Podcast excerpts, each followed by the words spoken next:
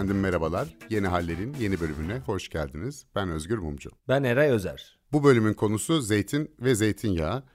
Akdeniz'in herhalde en tipik bitkisi olan zeytinden ve onun etrafındaki maceradan bahsedeceğiz biraz.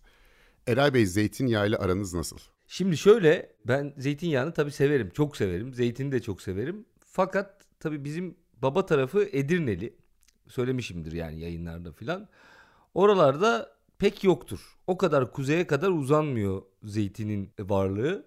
Çok soğuk çünkü Trakya, biliyorsun. Özellikle kuzey ve iç bölgeleri. Güney Trakya yine biraz daha iyi, daha ılıman ama dolayısıyla bizim ailenin yetiştiği yerlerde, mutfak kültüründe daha çok tereyağı ile ayçiçeği vardır. Zeytinyağı bizim için daha sonradan edinilen bir kültür oldu.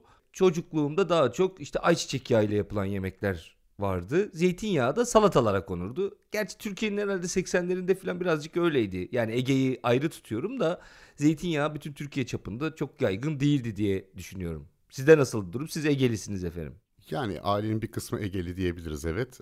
Yani bir de bizim yazlık Ayvalık'taydı. Doğal olarak orası zeytinyağının başkentlerinden biri olduğu için Türkiye'de, ondan ötürü zeytinyağıyla erken yaşta tanıştım diyebilirim. Pek de severim bu arada. Ya bu çok Akdeniz bölgesinin gerçekten herhalde en ayırt edici bitkisi. Yani ve dünyanın en eski tarıma konu olmuş bitkilerinden de biri olarak karşımıza çıkıyor.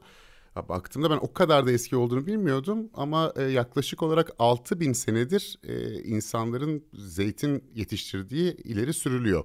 Ve burada da ilk adres olarak karşımıza işte bu Levant dedikleri Suriye, Lübnan kısmı gibi gözüküyor. Daha sonra oradan da yayılmış gibi anlıyoruz bu zeytini. Sen o kadar eski olduğunu biliyor muydun? Yani ben çok uzun yaşadığını biliyordum da bu kadar eski olduğunu bilmiyordum. Evet, yani özellikle hayatımızda işte senin de dediğin gibi birazcık üzerinde bir tartışmalar var. Milattan önce 4000'lerden başlıyor işte bir şekilde kültür zeytini, ehilleştirilmiş, aşılanmış zeytin. Yoksa o delice diye bizde bilinen zeytin doğanın içerisinde çok uzun yıllardan beri var.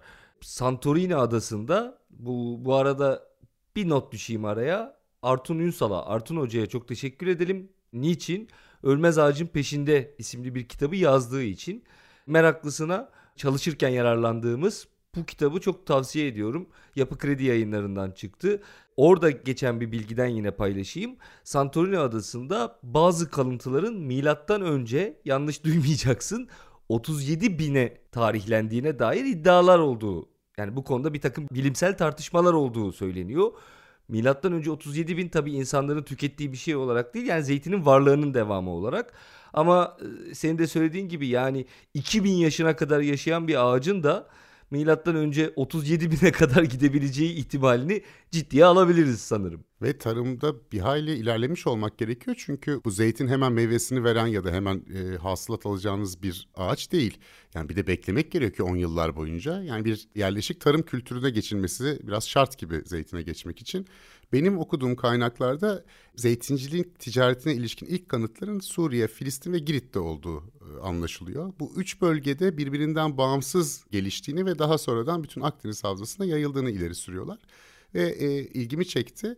Bütün dünyada zeytinin etimolojik kökenlerine baktığınız zaman aslında iki temel yerden kaynaklandığını görüyoruz. Birisi Semitik dillerdeki zeyt, bizdeki zeytin de oradan geliyor. İkincisi de Yunanca'daki elea'dan geliyor. O da işte olive gibi daha batı dillerinde kullandığımız zeytine etimolojik köken olarak karşımıza çıkıyor. Onun da Yunanca elea'nın da Yunanca'dan da daha önceki bir dilden geçtiği ileri sürülüyor. Tam kaynağı belli değil. Yani o bakımdan da bir hayli eski bir bitkiyle karşı karşıya olduğumuzu etimolojik olarak da görebiliyoruz. Zeyt kelimesi ilginç. Allah'ın isimlerinden bir tanesi de El Zeyyat. El Zeyyat ziyade yapan, yani ziyadeden geliyor o zeyyat kelimesi. Ziyade nedir? Arttıran, bereketlendiren demek.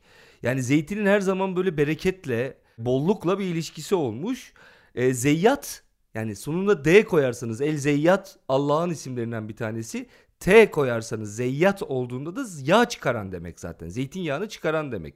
Bir ilginç olan şey de araştırırken yine karşımıza çıkan elea dedik. Aslında oil, yani yağın kendisi de zeytin kökeninden türemiş bir kelime.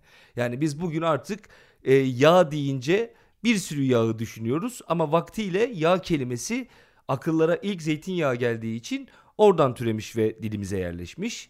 Bilinen iki tane türü var, en yaygın türlerinden. İlginç bir meyve bu arada. Meyve yani aslında bir zeytin.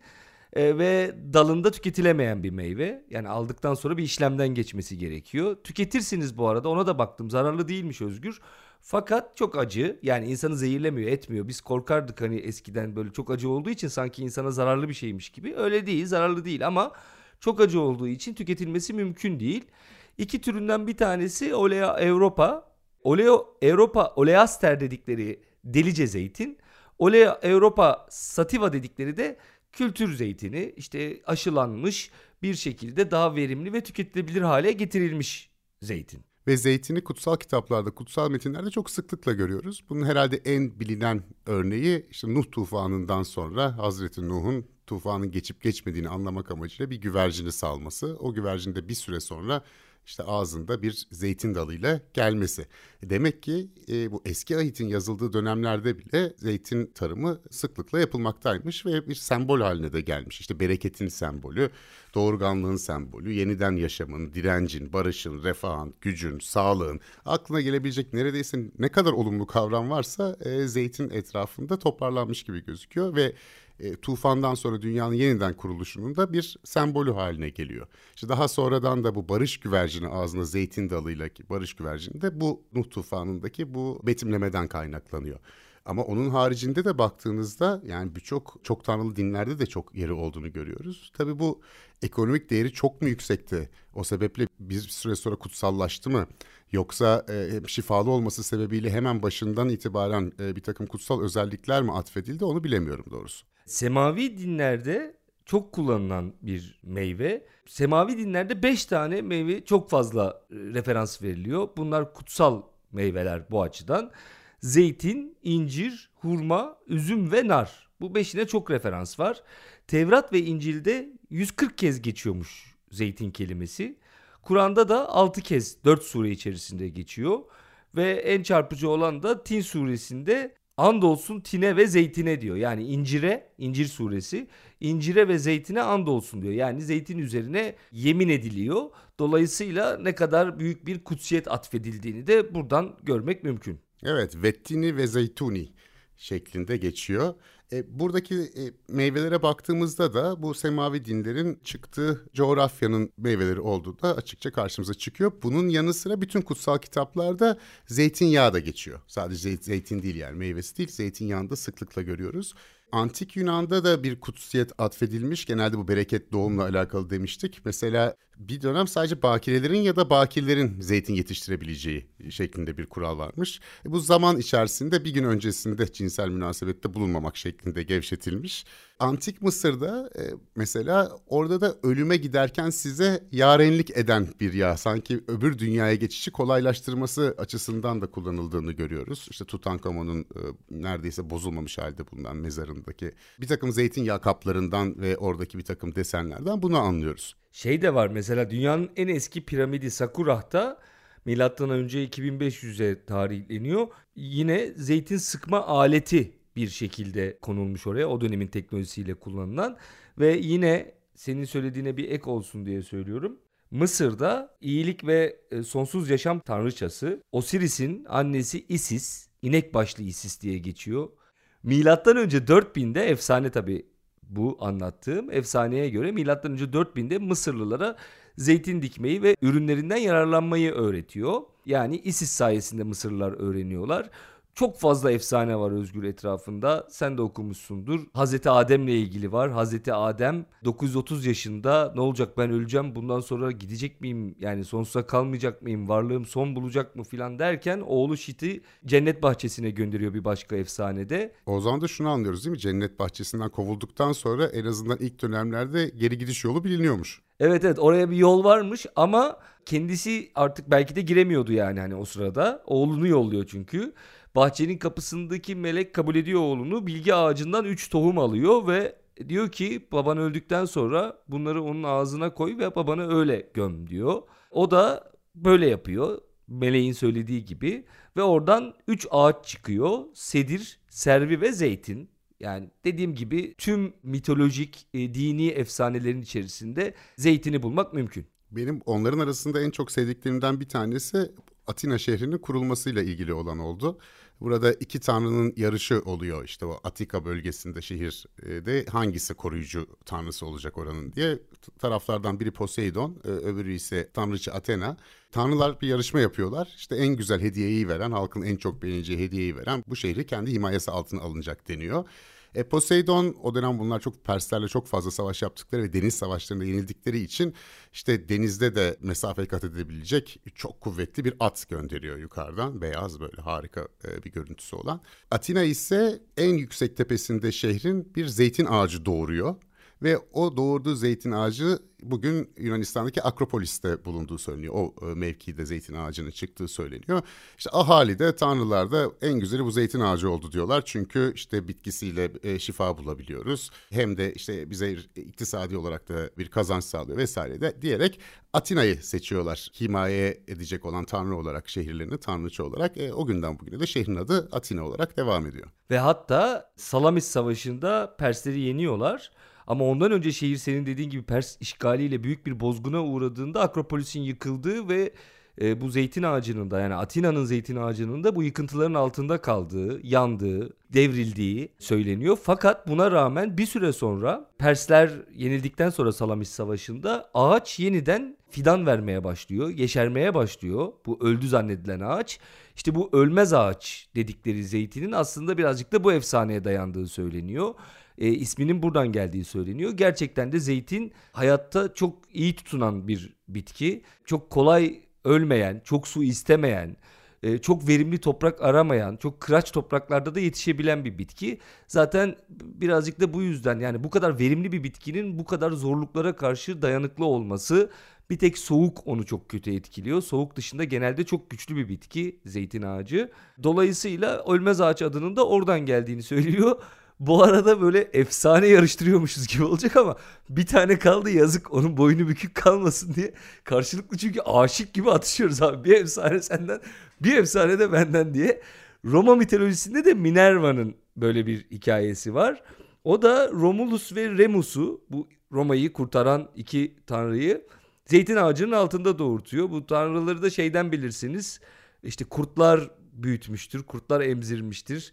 Roma'nın futbol kulübünün logosunda da vardır bu. Minerva da Roma'nın koruyucusu olarak zeytini çok önemsediği için bir yandan da Roma'da Minerva ağacı da diyorlarmış zeytine. Yani onun adıyla özdeşleştiriyorlarmış. Son efsane olsun bu. Bitirelim efsaneleri. Tabii bu özellikle Antik Yunan'da çok önemli bir yeri var. Zaten işte o coğrafya bu zeytinin ana vatanlarından biri. Fakat yayılmaya başlıyor bütün Akdeniz havzasına dedik. Romalılara şu şekilde bağlayabiliyoruz. Arada Etrüsklerimiz var. Biraz böyle gizemli bir halktır biliyorsunuz Etrüskler. Bir ara Türkler de soyu onlara bağlanırdı. Hatırlar mısın bilmiyorum, öyle bir şey vardı. Bizim soyun bağlanmadığı bir yer var mı Özgür? Vallahi o konuda iddialıyız, evet, gerçekten. Bu Etrüskler efendim İtalya'nın işte biraz ortasında kuzeyine doğru yaşayan bir halk. Bunlar bu ticaretlerle Yunanlılar'da şarap yapmayı, zeytinyağı yapmayı, zeytin yetiştirmeyi öğreniyorlar ve çok kısa zamanda 20-30 senelik bir süreç içerisinde hem yedikleri değişiyor, mutfakları, hem de bazı adetleri değişiyor. İşte şarap içerek felsefe falan konuşmaya başlıyorlar. Böyle bir Yunan etkisine de giriyorlar. Romalılar da Etrüsklerden alıyorlar bu zeytin yapmayı, zeytinyağı yetiştirmeyi vesaire. Ancak ondan sonra Roma tabii büyük bir imparatorluk ve imkanları çok geniş. İmparatorluk büyüdükçe iklimin müsaade ettiği her yere zeytin ağacı dikmeye başlıyorlar. Ve zeytin ve zeytinyağının yemekte kullanılmaya başladığını ilk defa aslında Roma'da görüyoruz. Çünkü Antik Yunan'da o kadar çok bahsedilmesine rağmen o ilahi kitaplarda, kutsal metinlerde, tarihi belgelerde herkes bahsediyor. Büyük bir ekonomik, bu arada temel taşlarından biri ekonomisinin Akdeniz'in o zaman. Yani Miken uygarlığından tutun Yunan uygarlığına, işte Filistinlilere, Kartacalılara kadar, Mısır, hepsi için çok önemli. Fakat genelde üzerlerine sürüyorlar ya da aydınlatma için kullanıyorlar. O bana bir hayli şaşırtıcı geldi. Yani belki de yiyorlardı ama yediklerine dair herhangi bir referans bulamıyorsunuz Roma dönemine kadar, benim bildiğim kadarıyla. Tabii, yani kullanım alanlarından bahsedecek olursak o da çok geniş. Kandillerde yakıt malzemesi olarak kullanılıyor, aydınlatmada yani. Yaraları kapatmak için ilaç olarak kullanılıyor. Yaprakları kaynatılıp şifa olduğuna inanılıyor.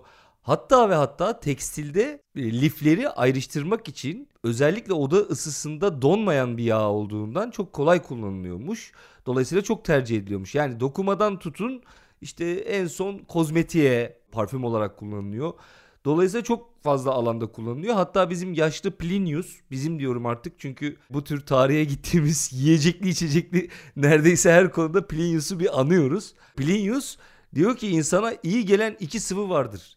Bir tanesi içten diyor şarap, dıştan da zeytinyağı diyor. Ama Plinius mesela zeytinyağını içten daha tüketin demiyor o esnada. Dıştan diyor yani sür cildine, temizlik malzemesi olarak da kullanılıyor bu arada. Yani Antik Yunan'da savaşçıların vücuduna sürülüyor.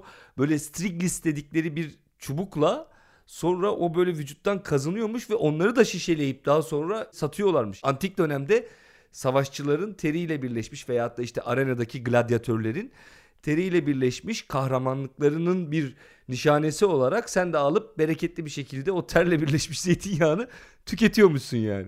Bu yaşlı Plinius'u ben pek severim. Hep de hakikaten karşımıza çıkıyor. Ancak en sevdiğim sözü gerçekten bu sözü oldu. Çünkü özetle şey diyor yani çek şarabı sür üzerine zeytinyağını mutlu mesut yaşa diyor. Ancak ondan önce bir Yunanlı Demokritus içeride bal dışarıda zeytinyağı uzun ömrün sırrıdır demiş. Hep bir dışarıda tutuyoruz ama cildimize sürüyoruz bol bol. O dönem gerçekten şifa verdiği söyleniyor. Aynı zamanda da çeşitli kokularla karıştırılarak esanslı yağlar da yapılıyor. Yani zeytinyağı temelli ancak başka kokularla işte hoş kokular katılmış bir takım yağlar var ve bunlar çok satılıyorlar. Ve yine birçok eski metinde geçiyor ve bir medeniyet simgesi gibi geçiyor aslında bu. Yani böyle eğer siz süslü yağ falan da sürecek hale geldiyseniz hani en medeni yerde yaşıyorsunuz belli ki. Tabii yetiştiği bölgeden bahsettik. Yetiştiği bölgelere referansla bir de şunu da söyleyebiliriz. Soğuktan çok fazla haz etmediğini söyledim. Çok hoşlanmadığını zeytin ağacının. Genelde 30-45 derece enlemlerinde ve yıllık ortalama sıcaklığın 16-22 derece civarında olduğu ve sıcaklığın -8'in altına pek düşmediği tercihen. -12'nin altında ölüyormuş çünkü. İdeal olarak işte yılda 500-800 milimetre metrekareye yağış alan yerler. Bu bereketli hilal dedikleri bir coğrafya var. Afrika'nın kuzeyinden al işte Orta Doğu ve Akdeniz'in çevresi. O bereketli hilal ilk doğduğu otantik coğrafyası olduğuna inanılıyor o çizginin. Filistin orada çok öne çıkan bir nokta hakikaten. Onun dışında da daha sonrasında işte İspanya vesaire böyle Akdeniz havzasının tamamına yayılıyor ki yeri geldiğinde değiniriz. Bugün İspanya bir numarada zaten Yunanistan'a rağmen zeytin yağı üretiminde dünyada. Evet, zeytinyağı sadece kozmetik, aydınlatma ya da Roma'dan itibaren mutfakta kullanılmıyor. Bunun yanı sıra Mısır'da zeytinyağı tapınaklara bağış içinde kullanılıyor. Yani güneş tanrısı Ra'ya adanmış tapınakları siz zeytinyağı adayabiliyorsunuz, bağışlayabiliyorsunuz. İlk olimpiyatlarda ödüller altın, gümüş ve büyük süslü bir zeytinyağı taşıyan amfora. Bir anlamda belki de bronz madalyanın yerine işte bir zeytinyağı amforası geçiyormuş o vakitler gibi gözüküyor. Yani ödemelerde kullanılıyor, vergide kullanılıyor Roma'da. Hatta Sezar'ın büyük bir Afrika seferi var ve o Afrika seferinin sonucunda 3 milyon litre zeytinyağı senelik öyle bir vergi alıyor. Yani gerçekten o anlamda bir iktisadi değeri var. Hatta bir yer o kadar çok tüketiliyor ki milattan önce 1. ve 2. yüzyılda Roma'da kişi başına ayda 2 litre zeytinyağı tüketildiği hesaplanıyor. Bu yiyecek, aydınlatma, vücut bakımı, ilaç ve kimi mühendislik işlemlerinde de kullanılıyormuş o dönem herhalde işte bazı şeyleri kayganlaştırmak için. Hatta bunun da şöyle bir net bir şekilde örneğini görebiliyoruz Roma'da bu denli kullanıldığının. Roma'da Monte Testaccio adı verilen bir tepe var. Ve bu tepe tamamen zeytinyağı amforalarından oluşuyor. 20 dönümlük bir tabanı var. 580 bin metreküp. İçinde yaklaşık olarak 53 milyon amforadan oluştuğu tahmin ediliyor ve 35 metre yükseklikte. Yaklaşık 6 milyar litre zeytinyağını taşımış olan amforalardan oluşan şu an dışarıdan bakıldığında tepe gibi görünebilecek bir amfora tepesi bulunmakta Roma'da. Yani öyle bir tüketimden bahsediyoruz. Fakat sonradan bu yoğun tüketim ve zeytinyağı üzerine kurulmuş olan medeniyet Roma'nın çökmesiyle birlikte büyük bir darbe yiyor. Çünkü artık yukarıdan Cermenlerimiz, barbarlarımız gelmeye başladı ve bu insanların bulunduğu iklimde zeytinyağı yok, zeytin ağacı yok ve tereyağı yiyenler, domuz yağı yiyenler yani daha genel olarak hayvansal yağ yiyenler ile zeytinyağı yiyenler arasındaki bir savaş başlıyor diyebiliriz. Fakat bu savaşın kaybedeni uzun yıllar boyunca zeytinyağı yiyenler oluyor. Çünkü diğerleri daha kalabalık ve kendi mutfaklarıyla geliyorlar. Ve kırmızı et, bira ve hayvansal yağdan oluşan yeni bir mutfak tipi, yeni bir damak tadı bütün Avrupa'da yayılmaya başlıyor. Evet, zaten bu tereyağıyla zeytinyağı arasında böyle bir tabii ki birazcık ne derler? Parasosyoloji yapıp bir genelleme yapılabilir. Yani birazcık fazla genelleme olur bu ama biraz daha tereyağı daha çok böyle köy kökenli, daha kökenli toplumlarda daha fazla tercih ediliyor. Şehir ve aristokrasinin daha yoğun olarak bulunduğu, gelir düzeyinin daha yüksek olduğu noktalardaysa zeytinyağı tercih ediliyor. Osmanlı ile ilgili yazılan metinlere baktığımızda genellikle işte sultanın sarayına giden zeytinyağlarından bahsediliyor. Sarayda çokça tüketilen bir şey. Tabii tereyağı da bir o oranda tüketiliyor burada. Sade yağ dedikleri yağ, kuyruk yağı, tereyağı ve zeytinyağı, bu dördü sarayda bolca tüketiliyormuş o zamanlarda. Türk toplumu içerisinde göçten sonra tabii tanışıyorlar. Yani Anadolu'ya girmesi gerekiyor Türklerin ki zeytini görsünler ve zeytin ve zeytinyağı diye bir şey varmış desinler. Birazcık da böyle Rum işi dedikleri bir malzeme zeytinyağı mutfakta. Tabii zaten işte Rum da Romalı'dan geliyor köken olarak. İşte Roma'dan, Bizans'tan devralınmış. Suriye'de Roma-Bizans dönemi zeytin ağaçlarına Osmanlı kayıtlarına Zeytuni Romani deniyor zaten. Roma dönemi zeytin diye. Daha sonra dikilenleri ise Zeytuni İslami diyorlar. Bu da işte İslam devrinde dikildi diye bunlar. Osmanlı'da İstanbul'a zeytinyağı Girit, Midilli, Kalamata, Edremit gibi bölgelerden geliyor. Galata'da yağ kapanında bunlar toparlanıyor. Ancak yani tereyağı çok daha baskın tabii Osmanlı saray mutfağına baktığımız zaman. 17. yüzyılda bir tek bazı balık yemekleri, balık çorbasında falan kullanıldığını görüyoruz. Ama Tanzimat'tan itibaren saray mutfağında da zeytinyağının oranı artmaya başlıyor. Fakat uzunca yıllar boyunca daha ziyade Ege, Akdeniz ve Marmara bölgesinde yaşayan Rumların daha çok ilgi gösterdiği. Hatta mesela Kayseri'deki Rumlar, İzmir'deki Rumlarla dalga geçerlermiş. Onlar yemek yemiyorlar, otluyorlar diye. Yani bu tamamen biraz da coğrafi, etnik hasletlerden de pek kaynaklanmıyor elbette. Yani coğrafyanızda ne varsa onu yiyorsunuz, içiyorsunuz. Fakat Türkiye'de ahalinin zeytinyağıyla karşılaşması ve onu benimsemeye başlaması tabii ki Rumlara yakın oturanlar etkilenmiştir ve geçişkenlikleri olmuştur. Daha ziyade Tanzimat sonrasına denk geliyor gibi gözüküyor.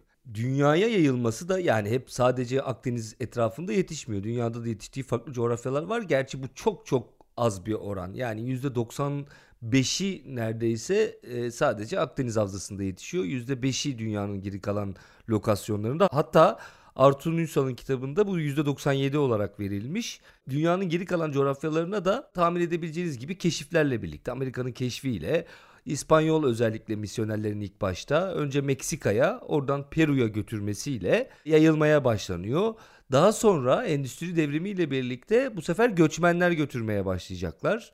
Örneğin işte Avustralya'ya giden İtalyanlar, Yunanlar yine yanlarında zeytini götürecekler ve oralarda da Avustralya, Afrika, Amerika kıtası vesaire gibi coğrafyalarda da bazı kısıtlı lokasyonlarda bir harita var. Ben baktım ona nerelerde yetişiyor diye. Böyle Akdeniz gibi değil yani çepeçevre bir coğrafyayı saran bir yer yok ama nokta bölgeler, ne bileyim Amerika kıtasında Kaliforniya filan, böyle noktalarda verimli güzel zeytin ve zeytinyağı elde ediliyor. Evet, daha sonradan dünyaya özellikle Amerika'ya, Birleşik Devletleri'ne olan göçlerle, işte Avustralya'ya olan göçlerle ve göç edenlerin de Akdeniz havzasından gelenlerin göç etmesiyle birlikte işte İtalyanlar, Yunanlar vesaire dünyaya da yayılmaya başlıyor ama bu öyle hemen olan bir şey değil. Yanılmıyorsam Latin Amerika'da hali hazırda hayatta olan en eski ağaç 1740 senesinden kalma İspanyolların götürdüğü. Yani orada çok daha yakın bir geçmişe sahip. Bu şeye tekrar dönmek istiyorum, bu barbarların domuz yağı ve et tabanlı diyetine karşı dirençten. Burada en büyük direnci kilise gösteriyor. Manastırların bahçelerinde hala zeytin ağaçları var ve oradan bir zaten kutsal bir yeri olduğunu da söylemiştik. O kutsallık devam ediyor ve kilise gerçekten bunu bir hayli savunuyor. Elinden geldiğince zeytinyağı üretiminde de direnmeye çalışıyor. Bir yandan da zeytinyağı tüketenler biraz daha böyle Roma mirasına sahip çıkarmış gibi bir olay da olmaya başlıyor. Hatta bir dindarlık, sofuluk göstergesi de oluyor. Yani hayvan tabanlı ürünlerden uzak duruyorlar oruç zamanı Hristiyanlar ama zeytinyağı yiyorlar. Şimdi o durumda gerçekten de bir kültürel ayrışmaya da yol açmaya başlıyor. Tabii bunu ben çok hani zeytinyağı yiyenler Katolik oldu, öbürleri Protestan oldu sonunda demeyeceğim. Yani bu kadar basit bir ayrım yok ama şu var. Yani Hırvatistan'daki ufak bir bölge haricinde hayvansal yağ yiyenlerle zeytinyağı yiyenler arasındaki sınır Avusturya Macaristan İmparatorluğu'nun da sınırı aynı zamanda. Bazı şeylerin de göstergesi hakikaten. Sonra Rönesans'la birlikte bir İtalya'daki işte bu kültürel canlanmayla birlikte herhalde bir özgüven de yerine geliyor insanlarda ve zeytinyağı tekrar biraz piyasaya çıkmaya başlıyor. Fakat bir Arap gezgin El İdrisi 1100'lü yıllarda Sicilya'ya uğradığında sadece Sicilya'daki güneydeki ufak bir adada küçük bir bölgede zeytin ağacına rastladığını söylüyor. O zaman bakıyorsunuz yani niye böyle oldu Sicilya'ya diye. Sicilya'nın kralı bir Norman o dönem. 2. Roger. Palermolu 2. Roger diye bir adam ama adam Norman yani. Neticede zeytinle, zeytinyağıyla ilgisi olmayan da bir halk oraya gelmiş. Ve uzun yıllar gözden düştükten sonra güzel geri geliyor şeyle beraber. Rönesans'la birlikte. Özellikle Venedik ön plana çıkmaya başlıyor. O da Rönesans'ın da merkezlerinden biri. Sadece zeytinyağı taşımak için işte özel gemiler yaptırılıyor. Floransa tekstilde kullanmaya başlıyor. Tekstil üretiminde yağdan faydalanıyor. Fena gitmiyor. Giderek artmaya başlıyor. Ancak 1709 senesinde büyük bir soğuk dalgası Güney Avrupa'daki ağaçların önemli bir kısmını öldürüyor ve 1750'ye kadar tekrar toparlanması bir hayli güç oluyor. Sonra 1850'lere doğru yine üretimin azaldığını görüyoruz. Çünkü sürekli donlar var. 1929'da çok daha büyük bir don geliyor ve yine bu yıllarda İtalya çok göç vermeye başlıyor, özellikle Amerika Birleşik Devletleri'nde bir üretim düşüşüne rastlıyoruz 1850'lerden işte 1900'lerin ortasına kadar. Ama paradoksal olarak da üretim düşerken Amerika, Avustralya, Yeni Zelanda gibi bölgelerde de zeytin tarımı başlıyor. Evet, bu kadar dayanıklı bir bitki bir yandan da soğuk karşısında çok güçsüz kalabiliyor.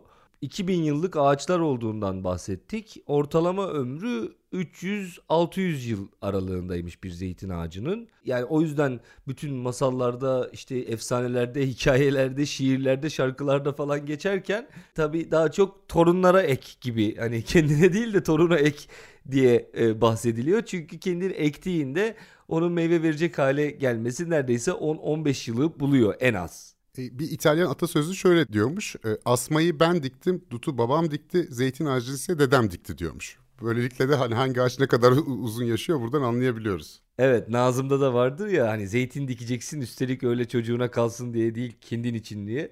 Evet, 300-600 yıl ortalama ömrü var. Dünyada şu anda, yani 2005'teki rakamı bulabildim, 865 milyon tane zeytin ağacı varmış 2005 yılında. Çok fazla sayıda Yunanistan'da var tabii ki, tahmin edilebileceği üzere. 156 milyon ekili aşılı zeytin ağacı var o dönemde.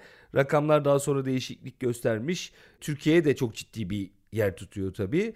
Yetiştirmesi kolay ama büyütmesi çok zor bir ağaç. Evinizde bulunan salamura olmuş zeytin çekirdeğinden yetiştiremiyorsunuz birincisi. Çünkü o zaten artık fermentasyona uğramış oluyor. İkincisi, normal doğada aldığınız zeytinin çekirdeğinden yetişmesi de çok zor. Çimlenmesi çok zor. Odunsu kabuğu çekirdeğinin içindeki o tohumun çimlenmesinin önüne geçiyor. Ama ne oluyor?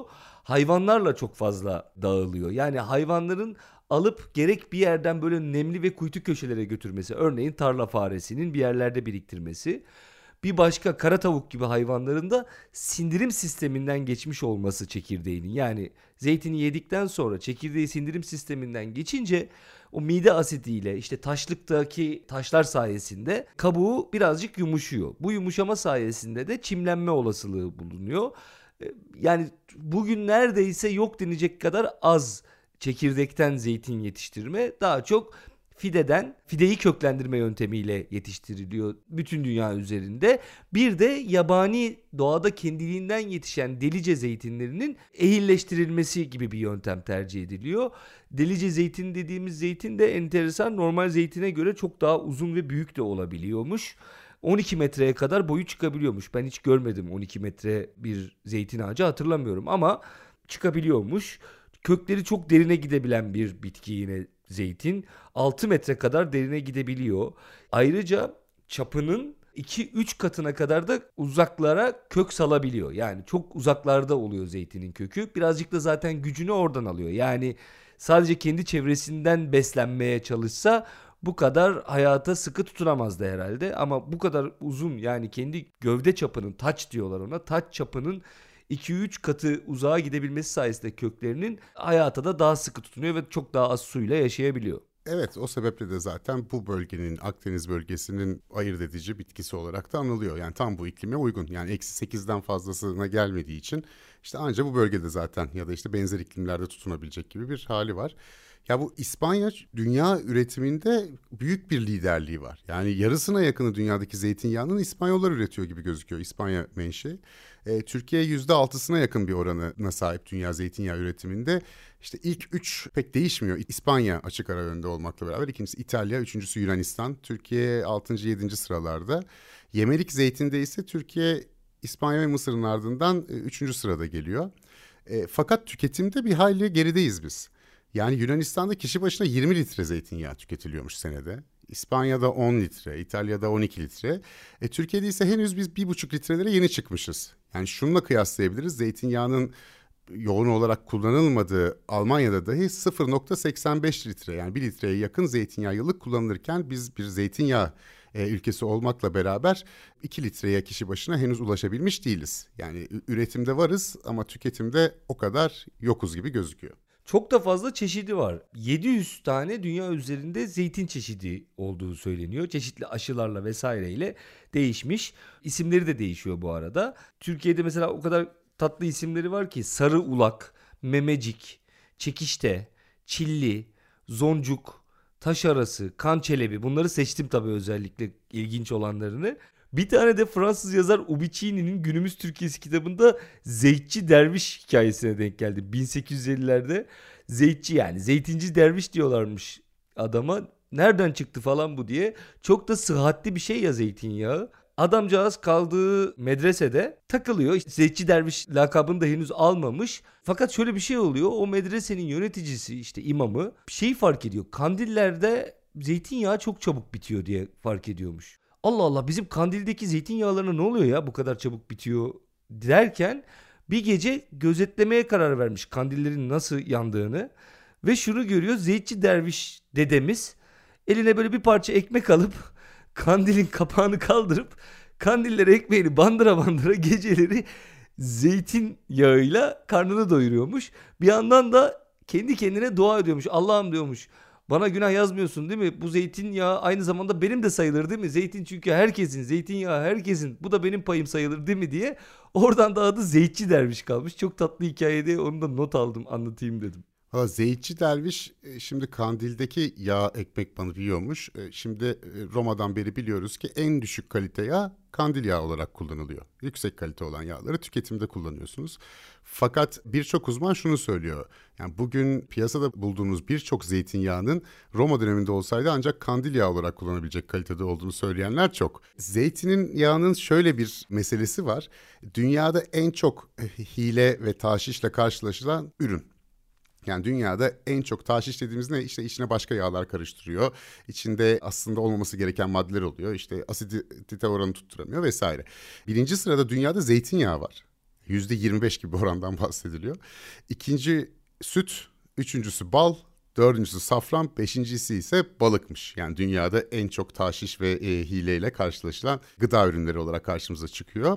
Ve sahte zeytinyağı metil alkolden 30 kat daha fazla insan öldürüyormuş bütün dünyada. Motor yağı içiriyorlar bize o zaman yani arada. Yani artık ne yedirdikleri belli değil. Bu arada Türkiye'de Tarım Orman Köy İşleri Bakanlığı her sene bu taşiş ya da hile yaptığı tespit edilen firmaları marka marka yayınlıyor. Ama buradaki cezaların caydırıcılığı olmadığı ortada da ki bu firmalar hala piyasada devam edebiliyorlar. Bu arada bu işin meraklıları varsa gerçekten Tarım Orman Köy İşleri Bakanlığı'nın bu taşiş hile listelerine, her sene ortaya çıkan listelerine bakabilirler. Marka marka yiyecekten içeceğe tespit edilebilmiş olan bütün sahtecilikler orada yayınlanıyor diyelim. Dünyada da bu büyük bir hadiseye dönüşmüş. Özellikle zeytinin bir 90'lar ve 2000'lerden sonra bütün dünyada bir geri gelişi var.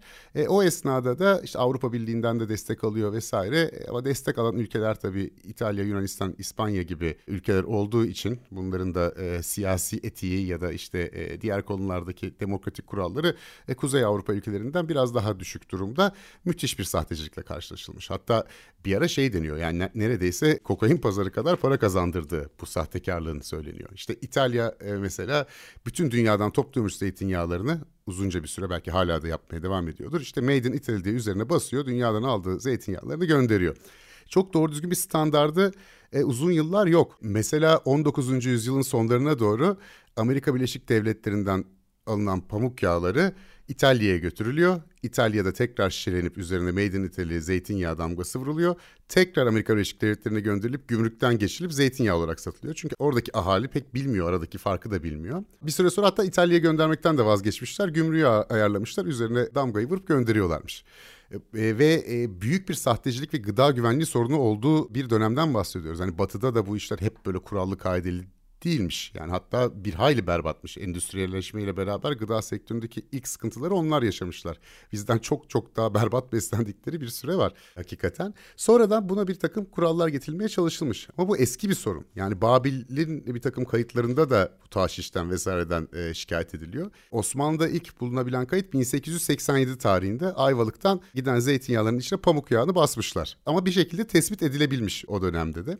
Bugün de bu çok ciddi bir sorun ve İtalyan mafyasının kuruluşunda da bu zeytinyağcı ve zeytinyağı sahtekarlığının olduğu, Amerika'daki İtalyan mafyasının, hatta Godfather'daki figürün o dönemin büyük bir Amerikalı İtalyan zeytinyağı üreticisinden ilham aldığı falan da iddialar arasında. Biz günahlarını almayalım. Ancak 2010 senesinden itibaren bazı standartlar getirilmeye başlanmış. Bu standartlar uyarınca da işte Türk coğrafi işaretleme tescili, işte menşe işaretleme gibi durumlar söz konusu. Türkiye'den de coğrafi işaret tescili alan 5-6 marka var bildiğim kadarıyla.